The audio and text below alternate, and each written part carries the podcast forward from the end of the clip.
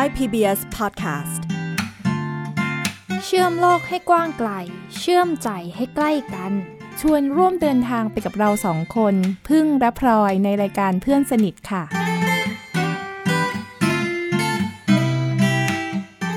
สวัสดีค่ะ ต้อนรับคุณผู้ฟังเข้าสู่รายการเพื่อนสนิทเป็นรายการใหม่ของทางไทย PBS Podcast นะคะ เพื่อนสนิทในรายการนี้มีกันอยู่สองคนค่ะ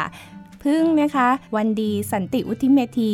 และพลอยสโลชากิติสิริพันธ์ค่ะ เราจะมาพาคุณผู้ฟังออกเดินทางมองโลกใบนี้ ผ่านการใช้ชีวิตของคนที่มองเห็นนะคะ ซึ่งก็คือพึ่งนะคะ และก็คนที่มองไม่เห็นก็คือน้องพลอย เราออกเดินทางกันทั้งทางความคิด และก็ทางกายไปไหนต่อไหนด้วยกัน แล้วเราก็จะมาแบ่งปันให้กับคุณผู้ฟัง เนื่องจากตอนนี้เป็นตอนแรกของเราแล้วว่าน่าจะแนะนำตัวกันสักนิดหนึ่งดีไหมพี่ น้องพลอยนะคะ ชื่อจริงสโลชากิติศิริพันธ์เรียนจบจากคณะอักษรศาสตร์จุฬานะคะ น้องพลอยนะคะ เป็นนักเขียนกับสำนักพิมพ์ผีเสื้อมีผลงานมาแล้วทั้งหมด 3 เล่มนะคะ เล่มแรกชื่อจนกว่าเด็กปิดตาจะโต แล้วก็ก็ไก่เดินทางนิทานระบายสีเป็นเล่มที่ 2 ค่ะ แล้วก็เล่มสุดท้ายชื่อว่าเห็นค่ะ หนังสือทั้ง3เล่มมันเป็นการบอกเล่าถึงประสบการณ์ของพลอยที่มองไม่เห็นเหมือนกัน มองนี่ที่ไม่เห็นในที่นี้ท่านผู้ฟังอาจจะงง ก็คือพลอยเป็นผู้พิการทางสายตาค่ะ ตาบอดสนิทเลย เรียกว่าตั้งแต่เด็กเลยอย่างเงี้ยค่ะ ก็ไม่มีประสบการณ์ของการมองเห็นมาก่อนเลย ส่วนพึ่งนะคะก็จะเป็นการเดินทางของคนที่มองเห็นที่เวลาเราไปกับคนที่มองไม่เห็นนะคะ ในหลาย ๆ เหตุการณ์เนี่ยก็ทำให้ได้เห็นมุมมองอะไรที่แตกต่าง พลอยว่าไม่ใช่แค่พี่พึ่งเป็นคนที่มองเห็นและเดินทางไปกับคนที่มองไม่เห็นนะพลอยรู้สึกว่ามันมันการการเดินทางของเราเนี่ยมันไม่ใช่แค่แค่ออกเดินทางไปเดี๋ยวท่านผู้ฟังจะงง แต่ว่าพลอยต้องแนะนำอย่างนี้ค่ะว่าพี่พึ่งเนี่ยทำโครงการเกี่ยวกับคนที่มองไม่เห็นอบรม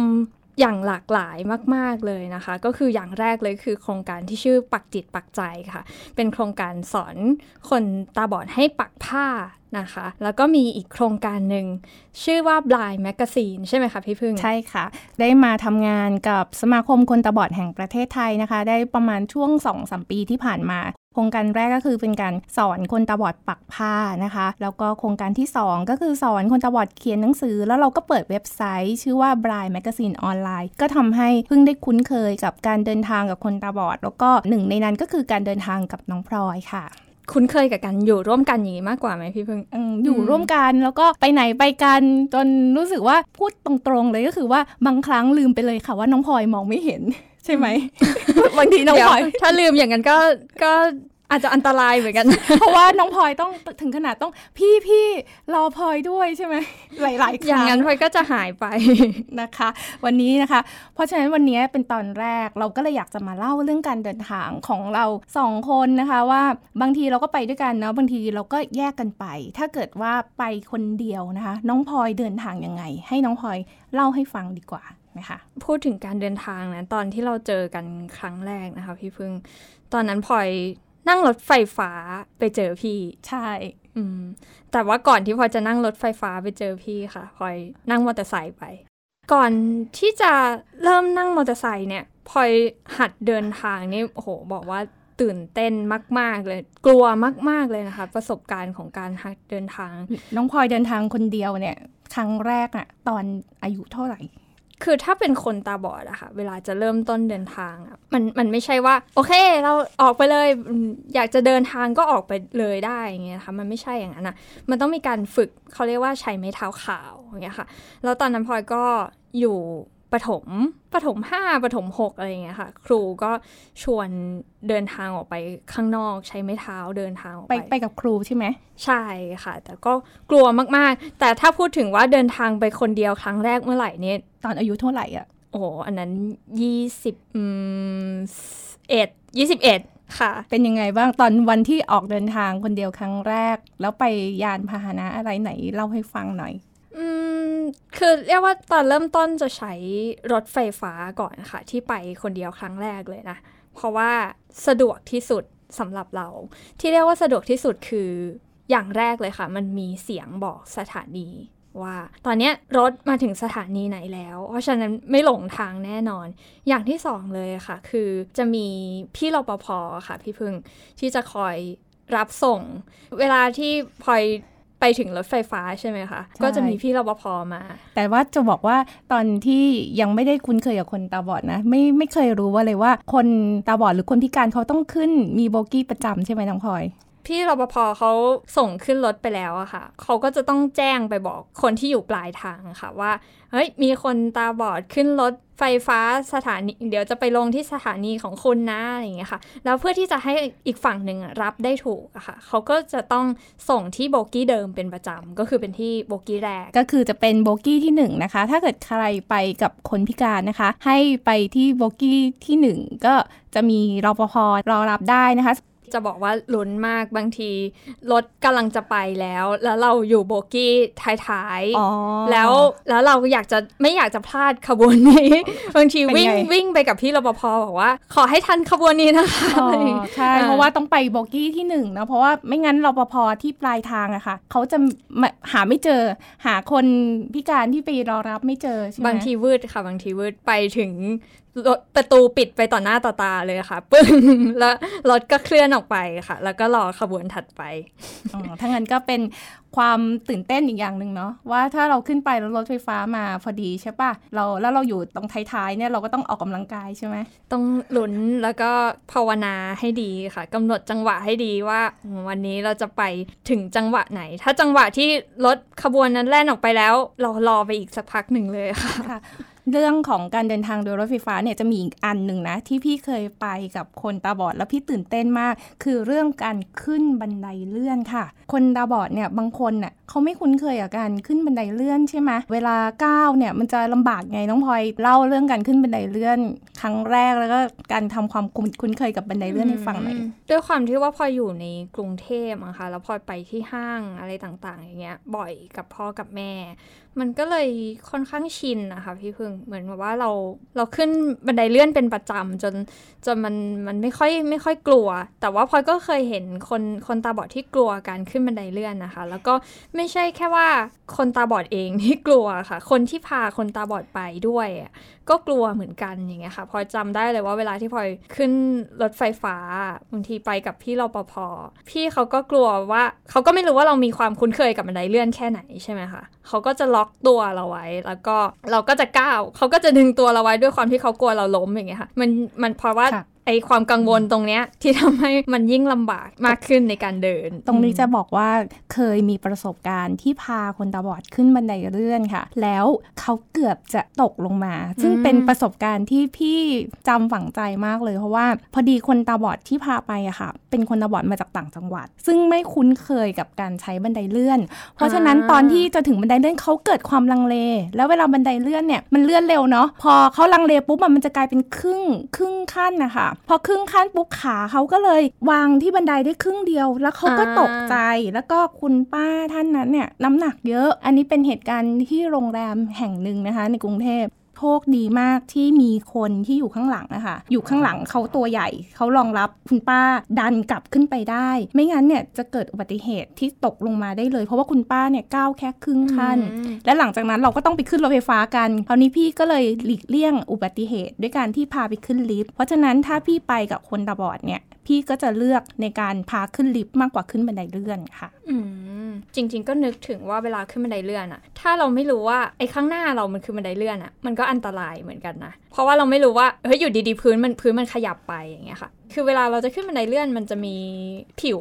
สัมผัสที่พื้นเหมือนกันนะ ที่มันเป็นเส้นเส้นเส้นเส้นเส้นอย่างเงี้ยค่ะ มันก็จะบอกเราได้ว่าโอ้นี่คือบันไดเลื่อน คนข้างหน้าที่นำทางเราไป ก็ก็ถ้าบอกว่าเนี่ยเดี๋ยวก็จะกำลังจะขึ้นบันไดเลื่อนแล้วนะเพราะว่าอย่างเงี้ยช่วยได้ แต่ถ้าเกิดแบบเดินดุ่มดุ่มดุ่มดุ่มไปแล้วพื้นเลื่อนขึ้นมาอันนี้เพราะว่าอันตราย จะบอกว่า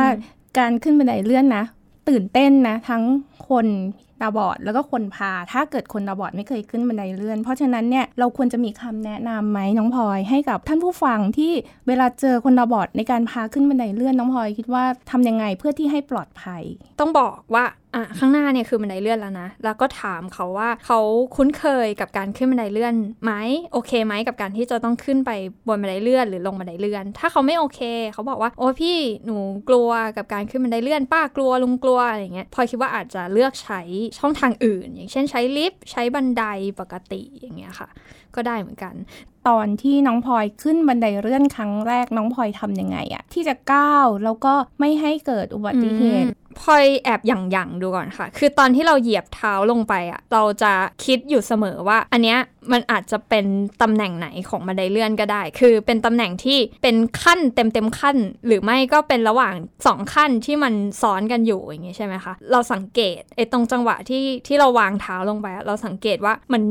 เท้าเราอะอยู่บนขั้นจริง ๆ หรือว่ามันใกล้ไปสู่ขั้นไหนมากกว่ากัน ถ้ามันใกล้ไปขั้นบน เราก็อาจจะถอยลงมาที่ขั้นล่าง เพื่อให้เรายืนได้เต็มเต็มเต็มเท้า ถ้ามันใกล้ขั้นล่างแล้วก็ค่อย ๆ ขยับเท้าขึ้นไปข้างบน ให้ให้เรายืนข้างบนได้อย่างมั่นคงอย่างเงี้ยค่ะ เพราะฉะนั้นจังหวะที่เราวางเท้าลงไปอะเราต้องสังเกตพื้นตรงนั้นอะว่าเฮ้ยมันจะเคลื่อนไปยังไง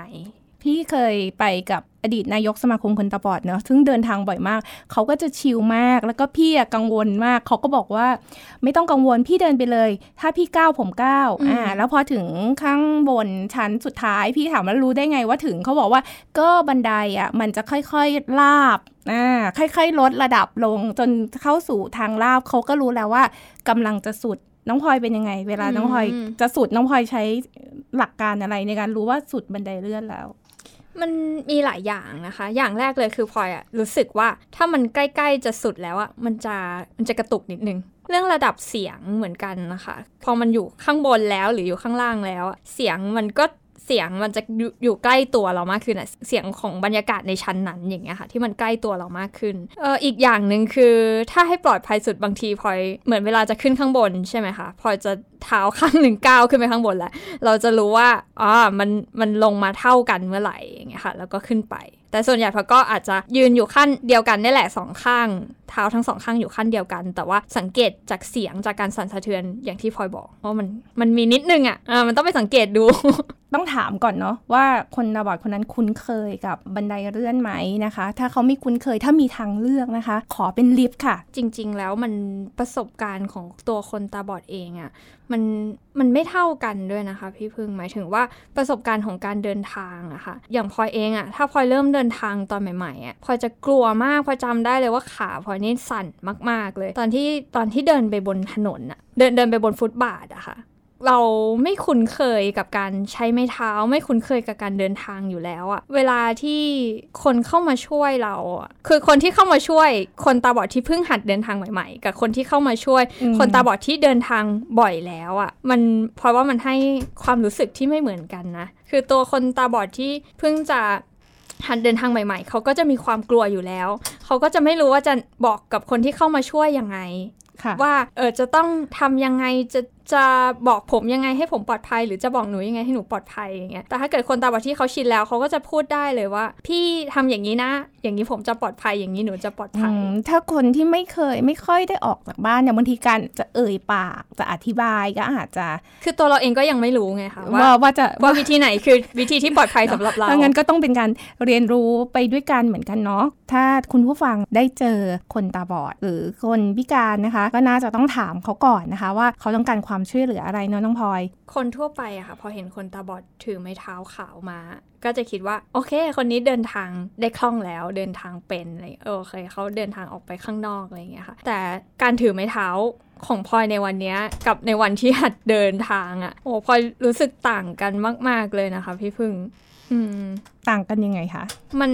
คือตอนที่เราหัดเดินทางใหม่ ๆ แล้วเราถือไม้เท้าออกไปอะ เราไม่มีความมั่นใจกับการถือไม้เท้าของเรานะคะ เรารู้สึกว่าเอ้ยไม้เท้ากับตัวเรา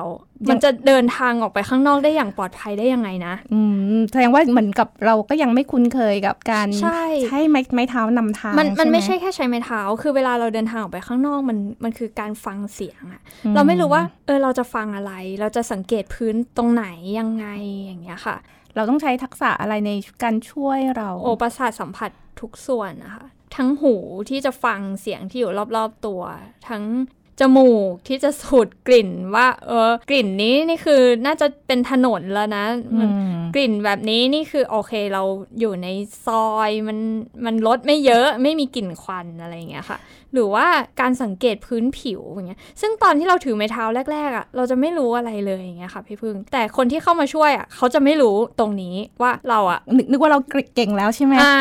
ใช่เขาจะไม่รู้ว่าเราเรามีประสบการณ์ในการรับรู้สิ่งเหล่านี้แค่ไหนแล้วแล้วในการใช้ประสาทสัมผัสเหล่านี้ค่ะ ว่าฟังเสียงดมกลิ่นหรือว่าสังเกตพื้นอะมันมันก็ช่วยในการที่ทำให้เราปลอดภัยหรือไม่ปลอดภัยกับการเดินทางออกไปข้างนอกเหมือนกันอย่างเงี้ยค่ะค่ะอืมมีอีกเรื่องหนึ่งที่อยากจะฟังประสบการณ์ของน้องพลอยที่พูดไปเกรินเกรินๆบ้างนิดนึงแล้วนะเรื่องการนั่งมอเตอร์ไซค์น้องพลอยมองไม่เห็นนะน้องพลอยรู้สึกยังไงกับการนั่งมอเตอร์ไซค์ พาหนะที่สองที่พลอย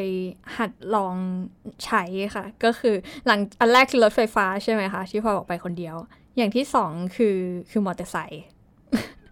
รู้สึกยังไงพลอยรู้สึกกลัว่าวไหมอะ พี่ว่าพี่มองเห็นพี่ยังกลัวเลย ไม่ คือพลอยรู้สึกสนุกมากกับการนั่งมอเตอร์ไซค์นะ เพราะอย่างแรกเลยคือมันเร็ว แล้วพลอยพลอยรู้สึกว่ามันอิสระอะเหมือนเหมือนมีแค่ตัวเราคนเดียวกับแสดงว่าชอบซิ่งรใช่ถไหมหนึ่งคัน ชอบซิ่งใช่ไหม เฮ้ยพี่ต้องพี่ต้องสังเกต คือยิ่งรถมันยิ่งเร็วอะค่ะ ลมมันยิ่งแรงโอ้โหอ่าแล้วลมลมยิ่งแรงแล้วยิ่งตอนหนาวหนาวๆอะอากาศเย็นๆอะโอ้โหอื้อหือมันรู้สึกเหมือนเหมือนเหมือนเราหลุดไปอีกโลกหนึ่งอะโลกที่มันมันอิสระแล้วมันก็เราไปไหนก็ได้อย่างเงี้ยค่ะรวดเร็วทันใจ คือมุมนี้นะ มุมนี้แตกต่างกันมาก ๆ เลยกับพี่ เพราะว่ายิ่งเร็วเท่าไหร่อะพี่ยิ่งกลัว เพราะว่าสายตามันจะอืมเห็น กลัวว่ารถทางนั้นมาทางนี้กับการมองไม่เห็นทำให้น้องพลอยรู้สึกว่าความเร็วกับลมแรงมันมันคือความความชิลใช่ไหมตอนเช้าเช้าๆที่สำคัญเลยคือต้องต้องช่วงไม่มีควันรถเยอะๆ ถ้ามีกลิ่นควันเยอะ ๆ มันก็จะ ไม่ค่อยชิลเท่าไหร่ละอืมพลอยเคยเล่าให้ฟังว่า เวลามอเตอร์ไซค์เข้าทางแคบอะรู้ด้วยอะว่าทางแคบอะเอ้ยเวลาคนมองเห็นเราก็จะมองเนาะน้องพลอยรู้จากอะไรคะเสียงมอเตอร์ไซค์ที่มันสะท้อนกับกำแพงอะค่ะกำแพงซ้ายกับขวา เสียงมันจะก้องๆหน่อยอย่างเงี้ยค่ะอ่าแล้วก็คือจริง ๆ ตอนที่เวลารถมันเข้าทางแคบเนี่ยจะเป็นช่วงที่พลอยกลัวนะคะ คือถ้าเกิดมันมันอยู่ที่กว้างๆที่พลอยบอกอะ่ะเออมันสนุกมันตื่นเต้นมันมันรู้สึกอิสระ แต่ว่าถ้าเป็นทางแคบๆพอจะเริ่มกลัวละเริ่มรู้สึกว่าเฮ้ยไอทางเนี้ยมันมันจะไปสุดตรงไหนแล้วมันดูไม่ค่อยมีคน มันดูเงียบๆมันดูเปลี่ยวๆมันดูมีแค่เรากับรถมอเตอร์ไซค์กับคนขับ ส่วนใหญ่ทางแคบๆอย่างเงี้ย มันก็จะมีกลิ่นแบบกลิ่นท่ออย่างนี้ค่ะพี่เบิ้งอืมใช่กลิ่นท่อกลิ่นขยะอะไรอย่างเงี้ยเราก็จะรู้สึกว่าเอ้ยนี่มันมันมันเขาเขาขับพาเรามาที่ไหนเนี่ย ก็จะเริ่มกลัวขึ้นมาเหมือนกันค่ะ แต่ถ้าพ้นตรงนั้นไปก็จะกลับมาสู่ความรู้สึกเดิม แสดงว่าไม่ชอบนั่งมอเตอร์ไซค์ตรงทางแคบๆใช่ไหมใช่ค่ะ ใช่ใช่อ่าจริงไอทางกว้างๆ อีกอย่างหนึ่งที่พลอยชอบเลยก็คือ เวลาขับผ่านร้านต่างๆ ค่ะ บางทีเราจะโอ้มีปลาทั้งโกอยู่แถวนี้โอ้มีผ่านข้าวขาหมู ผ่านเป็ดพะโล้แล้วเราก็ไปแล้วเราก็รู้สึกว่า โอ้ รอบตัวเรานี่มันมีหลายอย่างเนาะเหมือนเหมือนเราได้เห็นอะเออความรู้สึกของพลอยตอนตอนนั่งมอเตอร์ไซค์คือ คือเหมือนเราได้เห็นสิ่งที่มันอยู่รอบๆไปด้วย ผ่านผ่านกลิ่นผ่านลมที่มากระทบอะไรอย่างเงี้ยค่ะ อันนี้เราอยากจะชวนคุณผู้ฟังนะคะ มาลองใช้ประสาทสัมผัสแบบน้องพลอยอยู่บ้าง โดยที่ไม่ต้องใช้การมองเห็นนะคะ ตอนนี้อยากให้พลอยลองชวน คุณผู้ฟังลองจินตนาการ หลับตาแล้วก็ใช้ประสาทสัมผัสอะไรบ้างที่จะช่วยเราในเรื่องของการเดินทางเราลองสังเกตอย่างนี้ก็ได้ค่ะอะ อาจจะไม่ต้องนึกถึงการออกจากบ้านเนาะนึกถึงแค่ว่า ตอนเนี้ยที่เรานั่งอยู่ตรงเนี้ย หรือเราอาจจะไม่ได้นั่งนะไม่รู้ท่านผู้ฟังกำลังทำอะไรอยู่ค่ะอ่าเราอยู่ตรงเนี้ยเราถ้าถ้าเราหลับตา เราได้ยินอะไร ค่ะ นี่เสียงกำลังลองเสียงลองหลับตาไปไปด้วยกันนะคะสำหรับคุณผู้ฟังนะคะอ่ามีมีเสียงอะไรที่อยู่รอบตัวเราบ้างอย่างเงี้ยค่ะ เสียงที่อยู่ใกล้คืออะไร เสียงที่อยู่ห่างออกไปคืออะไร เสียงนั้นมันอยู่ข้างหน้าเราหรือว่าอยู่ข้างหลังเรา มันอยู่สูงหรือว่ามันอยู่ต่ำแล้วความรู้สึกของเราอะค่ะ ที่มันมากระทบกับผิวสัมผัสผิวกายของเราอะค่ะ อากาศตอนเนี้ยมันเป็นยังไง มันร้อนหรือว่ามันเย็น เวลาเราสูดกลิ่น เราเราได้กลิ่นอะไรตอนนี้ มันเป็นกลิ่นอาหารหรือเปล่าหรือว่ามันเป็นกลิ่นของน้ำหอมไอ้กลิ่นต่างๆเหล่าเนี้ยมันบอกอะไรกับเรา ลมที่มันพัดมามันบอกอะไรกับเรา แล้วพื้นล่ะคะพื้นที่เราเหยียบเท้าอยู่อย่างเท้าอยู่ตอนเนี้ยมันเป็นยังไง มันสากหรือว่ามันเรียบ หรือว่ามันกำลังเปียกอยู่หรือเปล่า หรือมันกำลังแห้งมันบอกอะไรกับเรา แล้วพอใช้สิ่งเหล่านี้ค่ะ ในการเดินทางออกไปข้างนอกค่ะ เวลาที่เราก้าวไปแต่ละก้าวเนี่ย เราสังเกตแล้ว มีเสียงอะไรมาบ้าง เสียงมันเปลี่ยนไปยังไง มีกลิ่นอะไรบ้าง กลิ่นมันเปลี่ยนไปยังไงในแต่ละจุด พื้นมันเป็นยังไง มันเปลี่ยนไปยังไงในแต่ละจุด อากาศเป็นยังไง สังเกตอย่างเงี้ยอยู่อยู่ตลอด ใช่ เป็นประสาทสัมผัสที่คนมองเห็นนะไม่ค่อยได้สังเกต อันนี้นะพี่มีประสบการณ์ครั้งหนึ่งเคยนั่งรถตุกๆกับคุณป้าคุณป้าคนเดียวกันกับที่จะประสบอุบัติเหตุลงตรงเอ่อบันไดบันไดเลื่อนใช่อ่าวันนั้นน่ะเราไปด้วยกันค่ะ แล้วก็แล้วเรานั่งตุกๆ อันหนึ่งที่พี่รู้สึกว่า โอ้ เรามองเห็นเราไม่เคยสังเกตเลย ก็คือว่ารถตุกๆอะค่ะ ตอนนั้นน่ะเพิ่งจะฝนเพิ่งจะตกหนัก แล้วก็รถตุกๆเนี่ยล้อเนี่ยลงไปที่ถนนซึ่งขรุขระแล้วก็มีเสียงน้ำกระเด็น คุณป้าบอกว่าเมื่อกี้ฝนตกหนักใช่ไหม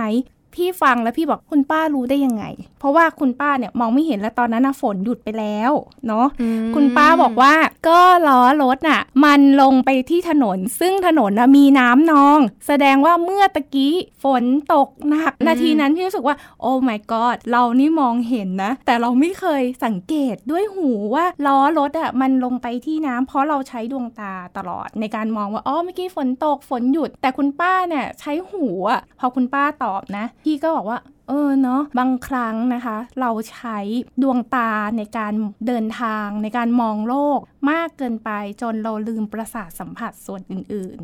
พลอยว่ามันคือการที่เราใช้มันบ่อยๆ มากกว่าค่ะ คือพอพลอยไม่เห็นนะ ไม่เห็นภาพรอบตัวค่ะพลอยก็เลยใช้เสียงที่อยู่รอบๆอะ แปลงเป็นภาพ ใช้อากาศที่อยู่รอบๆ ใช้กลิ่น รอบๆ ใช้พื้นรอบๆอะมาเป็นข้อมูลที่ทำให้เราจินตนาการภาพที่มันอยู่รอบๆตัวว่ามันน่าจะเป็นยังไงอะค่ะรอบๆตัวในห้องเราตอนเนี้ยมันน่าจะเป็นยังไงโดยที่เราไม่ได้เดินไปรอบๆห้องนึกออกไหมคะแต่ว่าเราพยายามจะสร้างภาพของของห้องของพื้นที่ของสภาพแวดล้อมที่เราอยู่อะผ่านการสังเกตจากประสาทสัมผัสทั้งหมดที่เรามีมันมันเป็นแบบนั้นมากกว่า อืทุกคนนะคะ ถ้าเราได้ใช้ประสาทสัมผัสส่วนไหนบ่อยๆ เนาะ เราก็จะมีความชำนาญ ในขณะเดียวกัน ถ้าเราใช้ประสาทบางส่วนมากเกินไป เราก็อาจจะหลงลืมประสาทแล้วก็จะเป็นประสาทได้ ใช่ไหมคือบางบางครั้งเราก็จะรู้สึกว่าเออการใช้ดวงตาอย่างเดียวเนาะเราลืมความละเอียดอ่อนในการมองโลก มีครั้งหนึ่งที่เราไปปฏิบัติธรรมด้วยกัน แล้วก็น้องพลอยเนี่ยนั่งสมาธิอยู่ตรงที่ริมระเบียงจำได้ไหมแล้วก็แดดเนี่ยมันเคลื่อน แล้วพอดีพี่เนี่ยเห็นแดดมันร้อน พี่ก็ขยับที่ แต่ว่าพลอยบอกว่าพลอยไม่ขยับเพราะว่าพลอยกำลังสัมผัสการเคลื่อนของพระอาทิตย์ที่ผ่านร่างกายของพลอย แล้วพี่บอกโอ้พี่ไม่ไม่ได้คิดถึงโมเมนต์นี้เลยคือเห็นแดดปุ๊บพี่ก็ขยับแล้วนะคะ เพราะฉะนั้นในการมองโลกของเราสองคนเนี่ยเวลาเราเดินทางด้วยกันอะเราก็พบว่าเออเราการมองเห็นแล้วมองไม่เห็นมันทำให้เราเรียนรู้กันได้นะคะ ในเรื่องของการเดินทางนะน้องพลอย มีความเสี่ยงอันตรายเหมือนกันนะสำหรับคนตาบอดเพราะว่าจากที่พี่ได้ทำงานกับคนตาบอดหลาย ๆ คนนะคะ ก็จะมีน้องกันนิกาวงเพนนะคะ หรือว่าน้องกันโกะเนี่ยจะมีประสบการณ์ที่เธอเคยเขียนเล่านะคะ อยู่ใน Facebook เป็นเรื่องของการนั่งรถมอเตอร์ไซค์นะคะอ่ามอเตอร์ไซค์รับจ้างค่ะ ที่ค่ะเป็นวินที่ไม่คุ้นเคย ขึ้นรถไปเนี่ยตอนแรกเนี่ยทางวินมอเตอร์ไซค์เนี่ยก็ดีพูดจาดีนะคะอืมแล้วระหว่างทางอะเกิดแวะเข้าห้องน้ำพอออกมาจากห้องน้ำเขาหมายเปถึงลี่ยนวินแวะเหรอคะใช่วินอะขอแวะเข้าห้องน้ำอ๋อแล้วก็ออกมาจากห้องน้ำปุ๊บเหมือนเปลี่ยนเป็นคนละคนเลยค่ะ จากคนที่พูดดีๆ เนี่ย เป็นพูดจาน่ากลัวกระโชกโฮกฮากแล้วก็ คือเป็นคนเดิมแต่นิสัยเปลี่ยน ใช่ใช่แล้วก็พาขับรถพาน้องกันโกะไปเนี่ยแบบกระชากทำให้น้องกันโกะเนี่ยตกใจว่าเกิดอะไรขึ้นนะคะ คือเรื่องของมอเตอร์ไซค์อะค่ะ ที่หนูลงมาที่อนุสาวรีย์หนูก็ไม่เจอใคร แล้วก็มันเป็นเหตุการณ์ที่ค่อนข้างจะยากลำบากมากเลยค่ะ มีพี่มอเตอร์ไซค์เนี่ยพี่วินคนหนึ่งอะค่ะเขาก็มาบอกหนูว่าไปไหนอะไรอย่างเงี้ยหนูก็บอกว่าหนูจะกลับบ้านอะไรอย่างเงี้ยค่ะ ก็คือไปหน้าวังสวนจิรดา แล้วพี่เขาก็ดีมากเลยค่ะเขาก็จับมือหนูอะมาจับที่เบาะมอเตอร์ไซค์แล้วหลังจากนั้นเนี่ยพี่เขาก็บอกอะก้าวขึ้นนะอย่างนั้นนะอย่างนี้นะคือแบบดีมากเลยค่ะ แล้วพี่เขาก็ขับรถไปถึงปั๊มน้ำมัน ทีเนี้ยพี่เขาก็บอกว่าเดี๋ยวผมไปเข้าห้องน้ำแป๊บหนึ่งนะเดี๋ยวคุณรอตรงนี้ก่อนแล้วผมกลับมาอะไรอย่างเงี้ย อันเนี้ยพอเขากลับมาเขาก็เปลี่ยนเป็นคนละคนเลยค่ะอืมเขาก็บอกว่าเออเนี่ยเนี่ยรีบๆขึ้นสิอะไรอย่างเงี้ยเสียเวลานะคือเราก็งงเอ๊ะมาเกียงดีๆอยู่เลย หนูก็ไม่ขยับเพราะหนูก็ตกใจเขาก็แบบมากระชากหนูแล้วก็เหมือนกับว่าขึ้นให้ขึ้นมอเตอร์ไซค์อะไรเงี้ยไปสิแล้วรีบหนูบอกพี่คะถ้าพี่ไม่ว่างแล้วก็ไม่เป็นไรนะคะ เดี๋ยวหนูไปเรียกคันใหม่ก็ได้ ก็ถึงแล้วอะไรเงี้ยรีบๆเถอะเพราะว่าเสียเวลาจะรีบไปส่งแล้วจะรีบกลับ แล้วเขาก็ไปส่งหนูจนถึงบ้านนะคะ แต่ว่าเขาก็ขับรถแบบกระชากไม่แน่ใจว่าเขาจะเรียกค่าโดยสารเพิ่มหรืออะไรสักอย่างหรือเปล่า หนูก็บอกว่าให้เลี้ยวตรงนี้คือแบบต้องบอกเขาตลอดเวลาว่าต้องเลี้ยวตรงนี้เขาบอกว่าไปไม่ได้ มันมีด่านหนูก็เลยบอกว่าพี่มันหนูไม่ได้ยินเสียงนกหวีดเป่าไล่รถเลยนะ ถ้าเผื่อว่ามีด่านหรือว่ามีเหตุการณ์ฉุกเฉินจริงอะเขาจะต้องเป่านกหวีดเพื่อไล่รถอะค่ะเขาก็แบบฮึดฮัดฮึดฮัดเขาพยายามจะพาไปในทางที่หนูไม่ได้บอก หนูกังวลเรื่องที่ว่าหนึ่งคือเขาเป็นผู้ชาย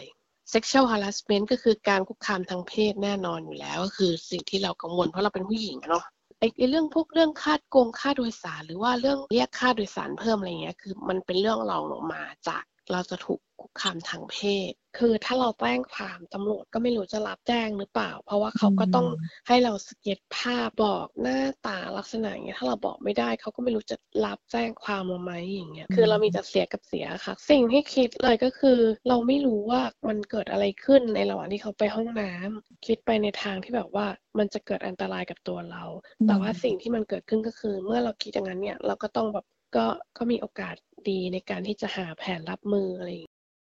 ค่ะเมื่อกี้ที่เราได้ฟังกันไปแล้วนะน้องพลอยเป็นยังไงบ้าง คนตาบอดที่ต้องว่ามันก็มีความเสี่ยงเหมือนกันนะเวลาเราไปคือคือเหมือนเราออกไปข้างนอกมันมันเหมือนผจญภัยนะพี่พึ่งพอรู้สึกว่าเราไม่รู้จักเลยอะว่าข้างนอกนั้นมันเป็นอะไรอะเราแค่ตีความมันผ่าน ผ่านเสียงผ่านข้อมูลที่เรามี ซึ่งมันมันมันก็ไม่ได้ชัดเจนอะไรมาก ๆ เลยอย่างเงี้ยค่ะที่พี่ฟังที่กันโกพูดเนี่ย สิ่งหนึ่งที่ที่น่ากังวลก็คือว่าเวลาที่เราไปขึ้นรถมอเตอร์ไซค์ในวินที่เราไม่รู้จักเนาะการมองไม่เห็นเนี่ยอาจจะทำให้เกิดการถูกล่วงละเมิดทางเพศ หรือว่าอะไรที่เหตุการณ์ที่ไม่คาดฝันได้ เพราะฉะนั้นเนี่ยสิ่งที่คนตาบอดนะคะ จะต้องระมัดระวังนะคะ ในการออกเดินทางอย่างที่น้องพลอยใช้วินมอเตอร์ไซค์ก็จะเป็นวินประจำเนาะ ใช่ค่ะ เพราะว่าตัวเราเองก็ต้องหาทางดูแลตัวเองให้เต็มที่เหมือนกันเนาะค่ะออกไปข้างนอกเนี่ยค่ะ แล้วก็อีกอันหนึ่งก็คือให้คนที่มองเห็นนะคะ เรียกวินมอเตอร์ไซค์ที่ดูไว้ใจได้นะคะ อย่างน้อยก็เป็นอีกทางหนึ่งที่จะช่วยให้การเดินทางของคนที่มองไม่เห็นนะคะ ปลอดภัยมากขึ้น หรือว่าอย่างบางทีพลอยพลอยเลือกใช้วินมอเตอร์ไซค์ ใช่แล้วก็มันก็มันก็ทำให้เราเห็นเหมือนกันว่าเออเลขทะเบียนเป็นอะไรอย่างเงี้ยก็ค่อนข้างที่จะช่วยให้ปลอดภัยได้เหมือนกัน ค่ะ เพราะฉะนั้นในวันนี้นะคะ รายการเพื่อนสนิทของเราเนี่ยก็ได้พูดถึงเรื่องการเดินทางของคนที่มองไม่เห็นนะคะ ได้แบ่งปันประสบการณ์ให้กับคุณผู้ฟังฟัง แล้วก็ในช่วงท้ายนะคะ เรามีของฝากที่เป็นคำแนะนำสำหรับการพาคนที่มองไม่เห็นถ้าเกิดเราคุณผู้ฟังนะคะ ได้ไปเจอคนที่มองไม่เห็นนะคะ จะมีการช่วยเหลืออย่างไรนำทางอย่างไรที่จะทำให้คนพิการนะคะปลอดภัยปลอดภัยนะคะ เดี๋ยวเราไปฟังกันเลยค่ะ ช่วงปันกัน